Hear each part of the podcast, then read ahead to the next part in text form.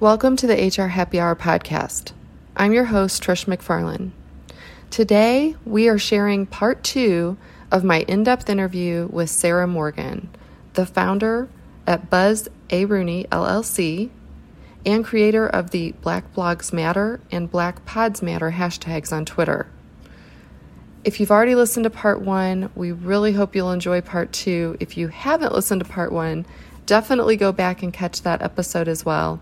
This was a very long, full, robust discussion with her about all things human resources, what's going on in the world today, how things are going in a pandemic, as well as specifically around how diversity and inclusion are impacting all of our lives and how we can do better at becoming anti racist. I do hope you'll enjoy the show. Um, so Sarah, I know we've been uh, we've been really digging into some you know to some juicy bits for um, especially for practitioners and leaders yeah. to things they can actually do to help themselves and their businesses. But I want to sort of um, close our conversation with a couple of the things that you have going on, which are really good resources for um, for our audience who might be looking for additional podcasts to listen to, additional um, ways to educate themselves. Because we've talked a little bit about that, about how organizations aren't necessarily out there educating um, human resources or talent professionals in general. So, um, first, can we talk a little bit about your podcast? I mean, leading in color. I know it's been around. You said for a year and a half, and mm-hmm. I feel like it's. I feel like it's longer than that. And I have to tell you, it's. It fills such a, a unique space that no one was covering. So, yeah. can you maybe talk a little bit about um, what you've been doing in the last year and a half with podcasting and how you feel that's really helping grow your audience um, and yeah. maybe even reaching people that you didn't have access to before. Yeah it um so i i'll i'll back the story all the way up to kind of how it, it came to be. Um trish you will remember back in 2017 i started the black blogs matter challenge. Um, and it was a hashtag challenge where i created a calendar of content surrounding being black and and and, wor- and working and the challenges that you face and in the intersections between work and life. And really that came out of my own frustration of of not feeling like i was expressing that part of my identity clearly enough. And with everything that was going on feeling muted in some ways and like i was waiting for someone to give me permission to express these things and really what i needed to do was to give myself permission and i did. And um, it became very popular um, and and drove a lot of conversation drove a lot of traffic to my blog and and attention to me which was was unexpected in some ways but but good. Like i welcomed it because it, it catapulted me into this equity and inclusion space that that I've always been, you know, staunch practitioner, um, leadership management, very traditional in terms of my point of view. I dip and dab in other areas, but I stay in my lane. And this shifted me very much, you know, into a new lane. And I had to do a lot of reading and study to try to to make sure that that I was speaking from a place of of informed um, informed opinions and not just out of my own experiences. And so um, the first thing that I wanted to do was to um, highlight bloggers and podcasters um, who and give give voice to those audiences. Um, I did a, within the Black Blogs Matter challenge. I started a microblog challenge where I was really just sharing the content of other people and themes for the day. And whether that was business or fashion or food or whatever, it's like here are the people that I'm reading that I really enjoy that are talking about these subjects just to give exposure you know to other individuals and, and to highlight moments in black history along those same themes and at the end of all of that i, I was like i should be talking about podcasters too because that's a, a growing area and so when i went through it in 2018 I shouted out podcasters as well. And I had Black Blogs Matter and Black Pods Matter. And then started thinking, that was the time when I started thinking about doing a podcast. And initially I wanted to call it Black Pods Matter.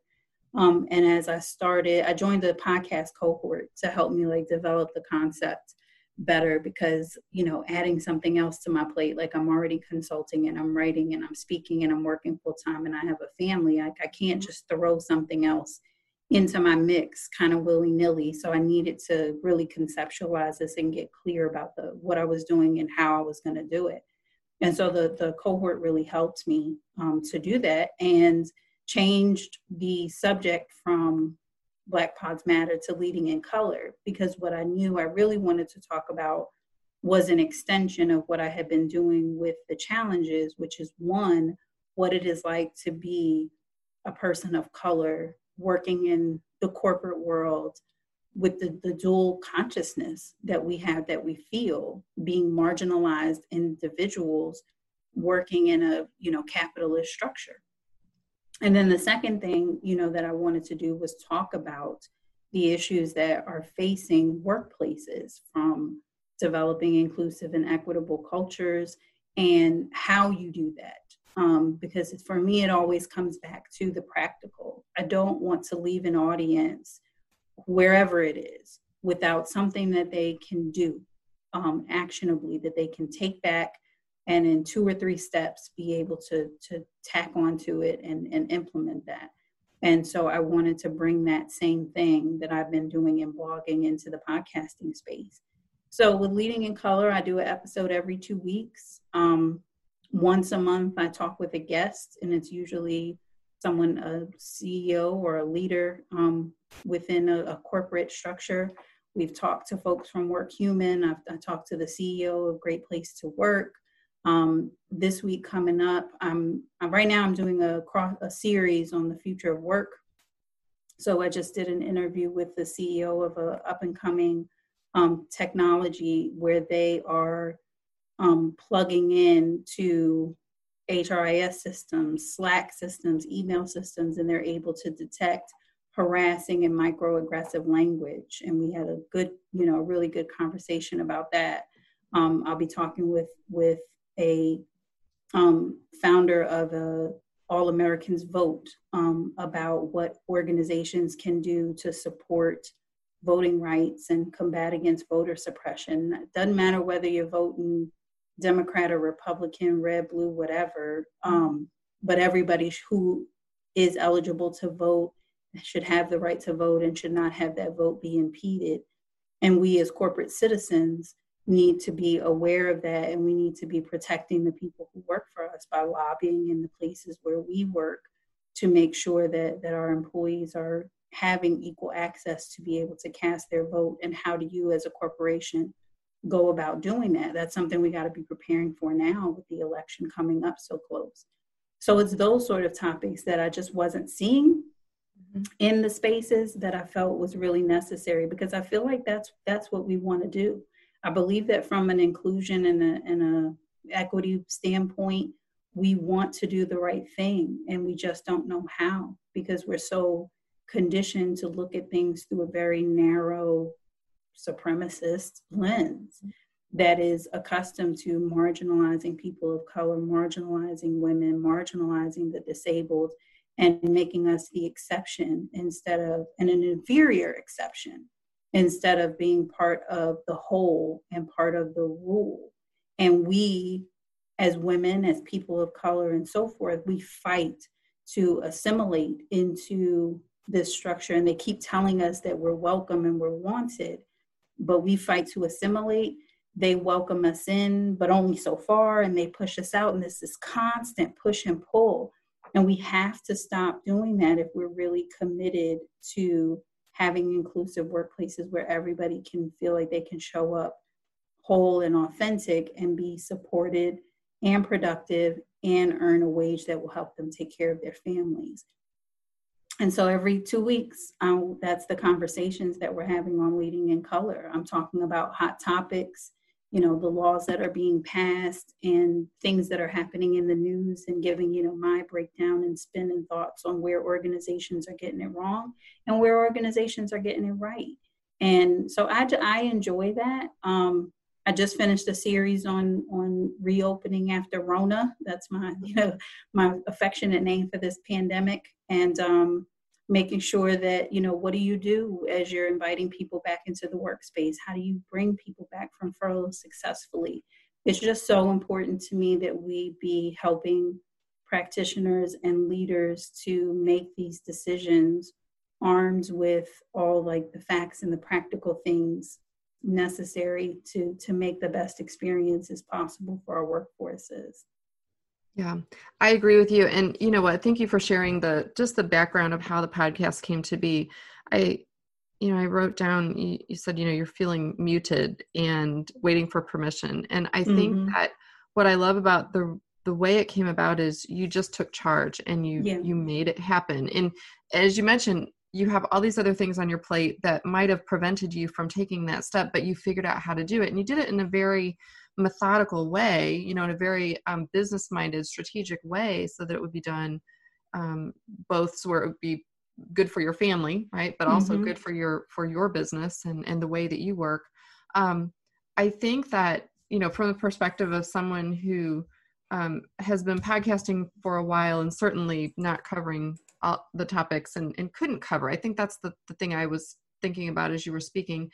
When I think back to even working in uh, I worked in Big Four public accounting for about 10 years as a practitioner, and then I had several other practitioner roles. And it just seemed like whether you were talking about diversity and inclusion, um, you can't, as a white female, I'm not the best person to talk about leading in color, mm-hmm. right? It takes mm-hmm. someone of color, a person of color, to really um, to really passionately sort of lead that charge. And yeah. so i do love i do love the name leading in color for that reason too. I, I know it, it's sort of it just sort of applies in so many ways but i you know i over the years i've been asked to do presentations and different you know projects and webinars and whatnot on the topics of diversity and inclusion and belonging but um, i really always refused unless i had some person of color with me to give that mm-hmm that perspective because I have the female's perspective, obviously, and, and I agree with you. It's it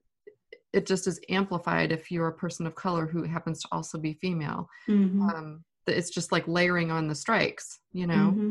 Um, mm-hmm. because you're right. Even as just women, if, if take color out of it, uh, we're certainly like you said, welcomed, and then all of a sudden it's like, well, you're only welcome so you're far. You're only welcome so far. Yeah. We really just want your numbers sometimes, and then and mm-hmm. I'll be go go be quiet, right? Yeah. And uh, yeah. get me some coffee. I've you know I've lived that yeah. life, right? I used to think about like it, you know when we talked about seat at seat at the table. I used to say uh, this is bad about a boss I had. I said she's got a seat at the table, but it's because she's standing up and giving coffee to all those sitting around the table, right? And she was a CHRO, but um so I think it's important. I think it's important to have voices uh, from people of color, and I would encourage more. And whether that's podcasting, writing, whether your platform is social media, whatever, find a space to get your voice heard because people like me, we want to learn and we don't know what we don't know, right? Yes. We're kind of, it, I'm Gen X. I was raised up that DNI was uh, sort of a check the box program. Right. right. It's not a check the box program. That's what it was in the 90s. Mm-hmm. And I feel like organizations haven't haven't grown from then. There's yeah. still a lot of organizations back in that mindset. And um, and as HR practitioners, I don't know that we always we know we want to do it differently. We don't always know how. Yeah. Um, the one thing I will just say, and, and I would like you, I know we're we're going a little longer than we planned, but I think it's really important um, mm-hmm. that we do that we do. And of course, I want to talk about the HROI summit in just a minute here, yeah. but just to kind of um, ask you one more question specifically around this this topic. Um, you wrote about microaggressions um, mm-hmm. a few months ago now, before George Floyd, actually. Mm-hmm. Um, I was crying as I read it. I was just so mm-hmm. moved. I was so touched when I read that and i thought i've got to reach out to you and just say like this is really important. Like thank you. I don't even know that i realized that. And then of course george floyd is murdered and we all see that and mm-hmm. um, have many reactions to that. Um, one of the things that i've learned and, and here's where i would bring in my question one of the things i've learned over these last just couple months even that's changed the way of my thinking is in the past, I think if someone said, Are you racist? I would have said, Well, no, I'm not racist. mm-hmm. or I strive to not be racist, right? I don't want that to happen. Yeah. It's not enough. I learned about being anti-racist, which to mm-hmm. me being not racist is a very passive right. type of phrase. Right. Being anti-racist is an active, it's an action, it's an action I have to take. I have mm-hmm. to choose it, choose to do it. I have to choose the behavior. I have to then live it every day, not like once in a while. Like I have to make sure every chance I'm getting to not have microaggressions, not um, limit opportunities for other people who mm-hmm. look different than me. Can you maybe talk a little bit just about what you did write about microaggressions in mm-hmm. sort of the world po- pre or pre George Floyd? Mm-hmm and how that's even developed and, and changed in the last couple months because i and i know that's a big we could do a whole show on just yeah that, we could do it we definitely just to give could. just to give people a flavor of it because i know they can then come see your website and listen to your archives and so forth and, and yeah. read what you've written about it to, to get better educated but give them give us just a flavor of what is a microaggression how are you thinking about it before george floyd how do you think about it now so Microaggressions are those kind of everyday indignities is the word that they that is used in the definition. And to me it's it's just those jabs. I liken it to paper cuts. Um, it's it's you're not injured and openly bleeding which is where the micro of that comes from. You you know you're not gonna you're not gonna die um, from a microaggression but it still hurts. It still stings it still others you. And um, and sometimes it's positive in in terms of that. It may be a, a compliment about your hair or a compliment about your skin tone or or a compliment about you know your figure or or you know some other thing but it still notices you know that you are different um than other people like you. Like you know you're you're you know you you run fast for a girl. We see it with kids it's we we start microaggressing people so so early. Yeah. You know, and or we do it the opposite direction. You you tell boys that you throw like a girl or don't cry like a girl. We do the, those are all microaggressive behaviors, and that turn that can be you know racial slurs, gender jokes, all of those sorts of things are all microaggressive behaviors. Sometimes unintentional, and that's the thing that we have to recognize. And I think it's important to, to recognize is that people don't necessarily mean harm, but it's still harmful. And for people with marginalized identities, the um, in in a traditional workplace, the idea is is that most people with one or more marginalized identities experiences five to ten microaggressions a day. Um, the, there was a group, the Microaggressions Project, that did research on this and published it back in 2018. So, so imagine going through your workday, getting five to 10 paper cuts a day, every single day, and mm-hmm. what, what that would feel like and how that would make you hesitant to reach for paper. And so when we do that to each other emotionally, we are hesitant to reach out to each other emotionally. We're hesitant to connect. We're hesitant to trust. And that chips away at our ability to be successful and productive in in our work. And for people with marginalized identities people of color women um, the disabled the lgbtq plus community ex- having those experiences over time the prolonged exposure to environments that consistently other you and make and point out to you daily that you are different and that you don't and that your difference doesn't necessarily belong here or that you're different but you're exceptional and so we let you belong here. How horrible you know are those sentiments and having to live in that um, for years and years and years is traumatic. And so when i wrote the piece just before george floyd's murder it was as a part of the, the series that i was doing on working during covid and talking about um, it came out of a conversation that I'd had with a friend of mine who is um, Indian, Middle Eastern Indian.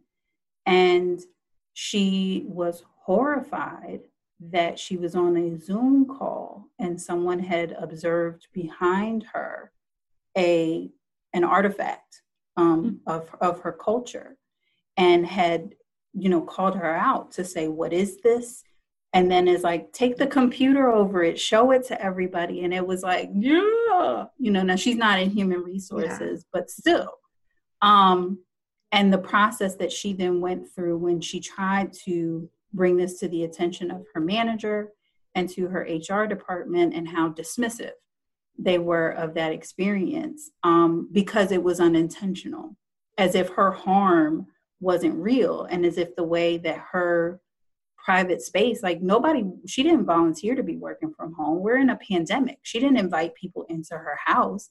She's on a zoom call working. So they they you know nobody has the right to force you to now take a tour of my home and the things that are within it. And i just sat with that for a while and i thought you know this probably is happening a lot.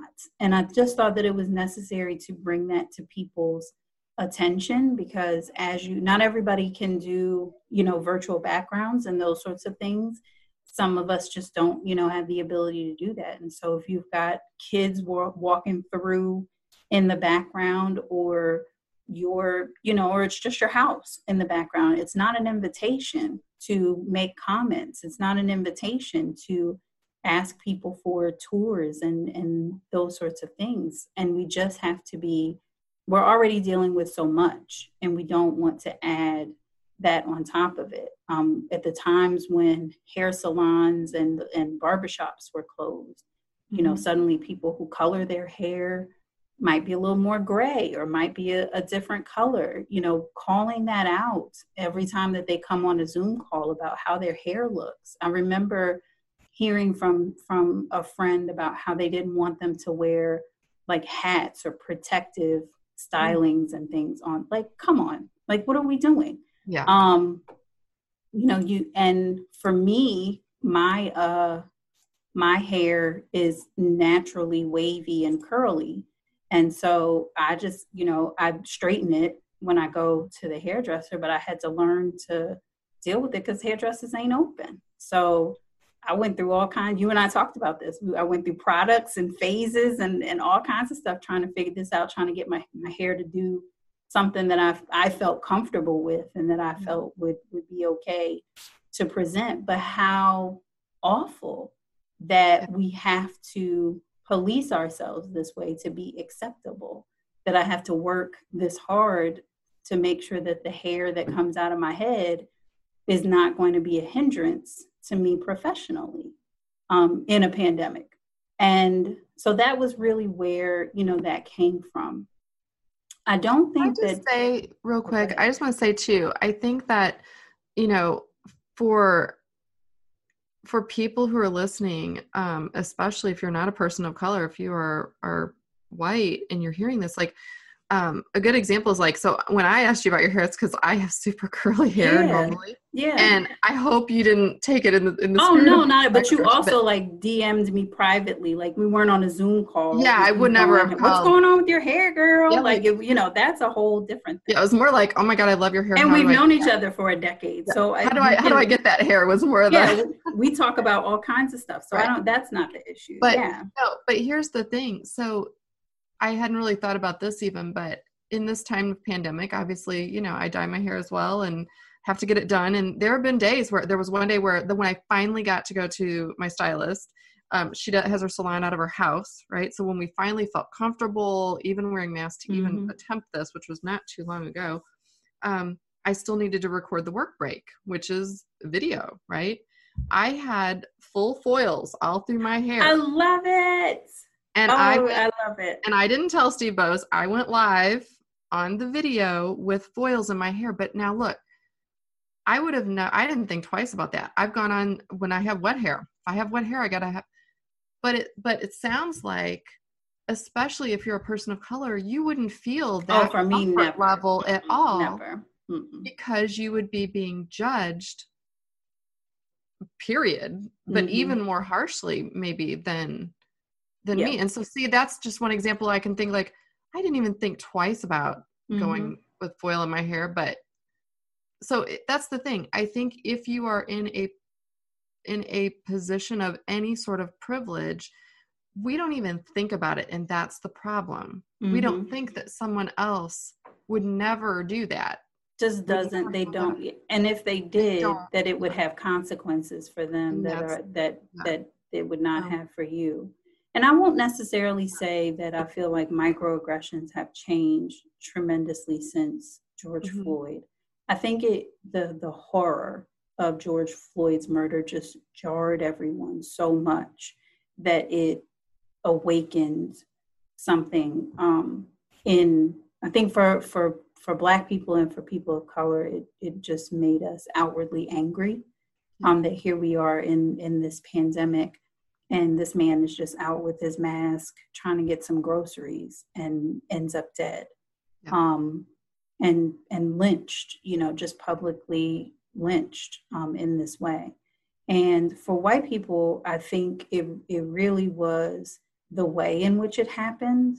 The because a lot of times when we see these altercations that result in the, the deaths of unarmed black people there's fuzzy video there's an altercation and a scuffle and and you can almost rationalize and it's messed up don't get me wrong but you can almost rationalize how the situation happened. And so then you can kind of say well that death was unfortunate but it was but it was an accident and and you see it and you make that judgment and you move on.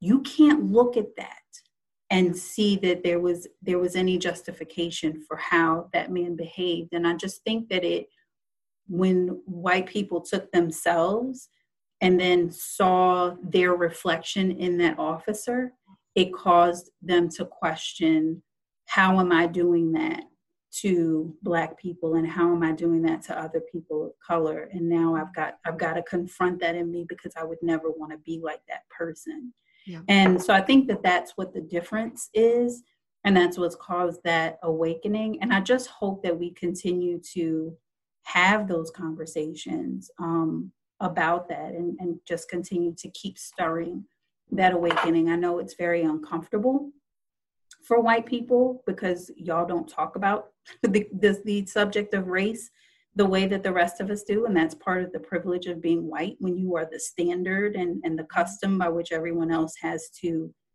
has to move you don't have to talk about what it it's like air. I just breathe it you know? I don't have to talk about what what that is. Um, for the rest of us we have to be very conscious of of of that and how we move. And so I think you guys just have white people have more catching up to do um, in in this subject, and so you've got to have more lengthy, often conversations to get to where the rest of us already are. But make no mistake about it, we hope we're we're all hoping that you do, and that it continues because our lives and livelihoods depend on the the consciousness and the willingness of, of you all to be anti-racist. And, and that's that's essential to to the success of how we move forward. Yeah i agree.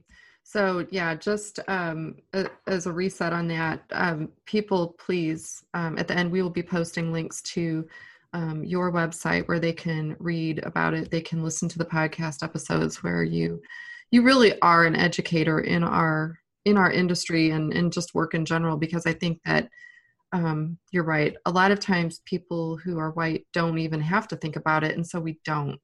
And it's not, again, it goes back to it may not be intentional. These, these microaggressions may not be intentional or, mm-hmm. or aggressions may not start out intentional. But um, I think if you are not actively moving toward educating yourself and admitting when we do these things, because we all do these things to some degree or another. Um, and so yeah i just being more mindful of it too i think and having having more voices um, in our industry speaking up and giving um, you know just thank you to, to you and to everyone in our industry who's helping to educate all of us um, to be more open and to be having these discussions. I will say too i think sometimes having these discussions is scary you know? I yeah. know you. That's different. It's a lot easier for me to have that discussion with someone you know but um, part of it too is I think we have to be open to having discussions with people we don't know. Um, and so maybe it is starting with the people in the industry who are more public and more uh, available in that way um, is one way to do that. So, yes. Good. I want to take. Uh, I know we are. We're really diving deep today, so I want to take a pause here and just uh, tell everyone you're listening to the HR Happy Hour. We may go ahead and make this into two episodes um, because there's so much goodness, but nothing wrong with that. Um, Sarah, are you still good on time? I need to hard stop at 4:30, so but we can obviously okay. edit that out. But I so we can yes, we got about five ten more minutes. Okay. Well, let's um, let's do a little restart here and then we'll tackle uh, the summit and then we'll close out. Okay. So, so the last thing that I wanted to talk about with you today, and I'm saving, I think I'm going to save the best for last. It's all been goodness, truly. Yeah. But, but I mean, I mean this wholeheartedly. Um, I want to talk with you about something else you started, and you're very inspirational. You may not think this, but you're a real self-starter, right? You've talked about your career and how you've you've started things. Um, you've talked about your blog and how that was kind of, you know, created from nothing into something that was very good for the community. Um, how black uh, black blogs matter, black pods matter into your own podcast. But lately, there's been some real need for instruction mm-hmm. around diversity and inclusion and belonging and pay equity and all the things that go with that. And so, mm-hmm. Um, in the absence of that, you've done some pretty incredible things in putting together the HROI Summit. Yeah. Can you maybe tell us a little bit about that, how it came to being, and what we can do to support that because that's coming up pretty quickly in these next it couple months. is it's going october 8th and 9th it's virtual um, and tickets are on sale now we're down to about 10 tickets left so if you're listening to this get get over to the website and and get your tickets um, and use your your HR happy hour. Dis- I mean HR. Yes, I am on HR happy hour. Your HR happy hour discount code. Um, type in HR happy hour and you'll get twenty five percent off. So make sure that you use that as well. That's a great deal, right yes, there. yes, yes. So can so I also offer though? Can I also offer? There are many things that you can listen to uh, for free online, but to me, when I looked at what you've put together, I would encourage people if you can don't use the discount because I think you'll find it's well worth the investment yeah. in yourself in Thank doing you. it. So Thank you. while there is a discount, if you need it, please take advantage of that. But if not, I, I I'm also a big proponent of if you, especially if it's something that an individual has put together for a very good reason um, and a very helpful reason to our community mm-hmm. to to do all we can to give back by by paying full price if you can. So Thank just would you. offer that up there. I appreciate that. Thank you. I, I, you and I speak on the the circuit quite a bit, and we've had this conversation about the the struggle for practitioners to get that practical content of how do I do this thing. Um, pay equity is something that we have been talking about for years. The the Times Up and Me Too movements are creeping up on four or five years old now, and we just passed Black Women's Equal Pay Day um, a couple of weeks ago, and our numbers have dropped. Mm. And so we went from 63 cent on the white male dollar to now 61 on the white male dollar. And the reason I highlight Black women, one, because I am one, and two, because demographically, Black women, there are two major statistics that I think matter here. Black women are the most educated demographic of professionals in the world. And yet we are only making 62 cents on the white male dollar in America. And two, Black women are the largest entrepreneurial growing demographic. So we are getting sick of the nonsense that's going on in corporate America, and we are taking our talents out of those spaces and going off and, and doing other things. And I think that, you know, those statistics kind of go hand in hand. Um, and so when I looked at the, the, I've been brewing on this idea of doing the HROI summit, um, HROI standing for human return on investment. One, because I know that that we don't get a lot of budget in HR for continuing ed, right. and so um, every dollar's got to count. And when we come back, the first thing our, our decision makers, our C-suite, is asking us is, what did you learn? What is the ROI? on this thing and and you've got to be able to to demonstrate you know what that is and so it was important for me to make sure that i was was giving going to be giving something that was going to be practical and that that human resources professionals can take back and and do when when they leave. So i put together five options actually and i surveyed my my email subscriber list. So i've got about 2000 folks that subscribe to my monthly newsletters. And uh, they voted and and day one i'm calling org better have my money which is all about teaching you how to do an audit for pay equity on your compensation bonus and incentive programs. And when you find inequities which you inevitably will because the statistics say that you will what do you do to address it? And how do you put together a proposal that you can take back to your C suite and your decision makers of how we are going to bring pay equity in line within our company so that these statistics about women only making 80 cents, 60 cents, 50 cents on the dollar of, of their white male counterparts and their male counterparts, period. Mm-hmm. Um, and the same thing for men of color. You know, we all win when when there's equity um, how we can how you convince them to do that. Day two is called anti-racist HR. You and I dove into that a little bit earlier in talking about the the um, post that I did on microaggressions and the things that that happened with George Floyd's murder and the awareness that that's created. This was selected before any of that happened, but it's very bittersweet and serendipitous in in the fact that this is what we're going to be talking about but it really is giving the basics of what anti-racism is um, and how that plays out in the workplace and our major policies um, and in our culture and what we can do to begin to infuse anti-racist concepts into our workplace how we can change the policies and procedures to be anti-racist to be more inclusive in order to make our, our work environments better for people with, with marginalized identities. And if that were not enough, you can buy up into my coaching cohort. So you'll have biweekly meetings with me and my team of coaches where we will be talking with you in small groups about taking what you've learned in the workshops and going back to apply it to your workplace because that's where the real mm-hmm. work happens. Like I went to this session, it was fantastic, and now I'm back, and my boss has a question, or um, you know, this this decision maker has pushed back, and I don't know how to get over the hump and provide them with the data that they've asked for in a way that will convince them that this is the right thing to do. Well, now you've got this group and you've got me and you've got the team of coaches, DEI experts, human resources experts, negotiation experts who are going to be there to answer your questions, help you to formulate this plan and move it forward. So that's what HROI is is is and what we're going to be doing on October 8th and 9th.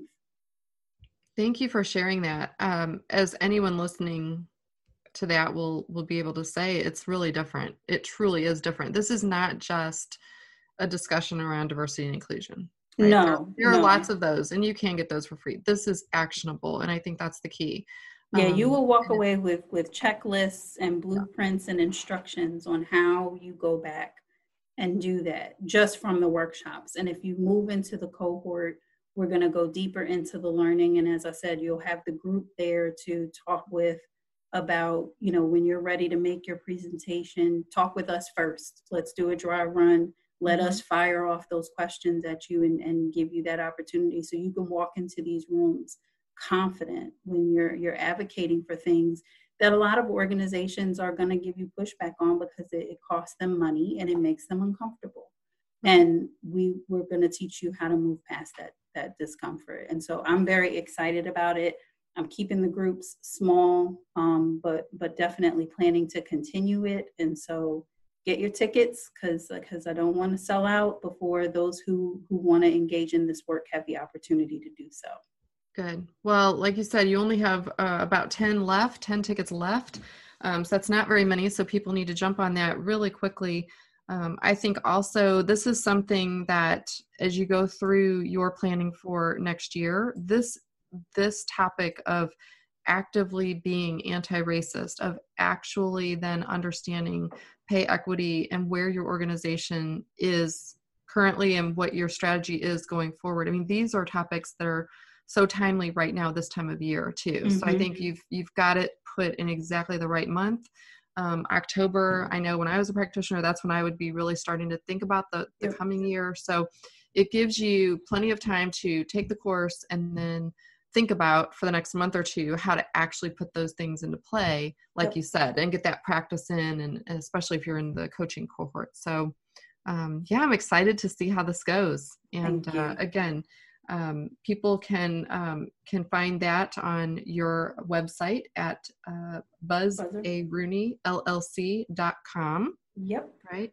Where else? Uh, just in closing, uh, where else can people find you? What are your sort of favorite ways? I know we, like many of us, you're everywhere, right? But yeah, where, where are you the most? Where are you spending? I play primarily on Twitter and Instagram, and I'm the Buzz on HR on both. I'm on LinkedIn as as Sarah Morgan, um, but I'm like I said, I'm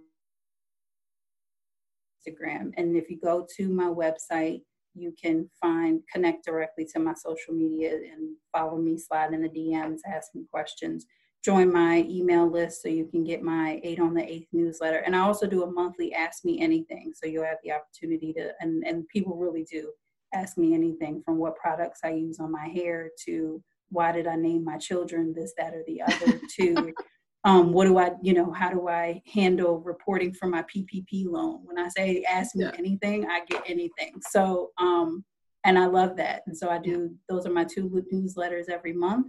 And so subscribe to that as well. Good. Thank you for sharing that. I think it's, uh, I'm laughing that that happens because I get that all the time too. And I love that because it just shows that people like you as a person as, as well, person. right? They're connecting yeah. with you the, as a person. You're a total they're human. comfortable. Yeah. yeah. Yeah. They're comfortable enough with you as a as a woman, as a wife, as a mother, as a, a career person to to ask you anything. So I love yeah. that. Well, good. Well, we will put, uh, like I mentioned, we'll put all those links um, in our show notes and on our website. And we just encourage everyone to check out what you're doing. Thank you for spending so much time with me today. Um, you are so welcome. Well worth it for all of our listeners.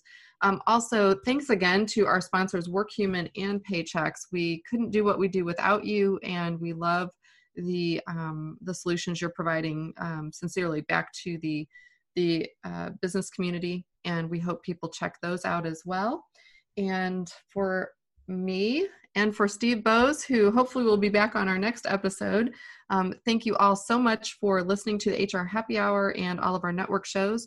Please subscribe in iTunes, Stitcher Radio, Spotify, wherever you get your favorite podcasts. And we will see you next time on the HR Happy Hour.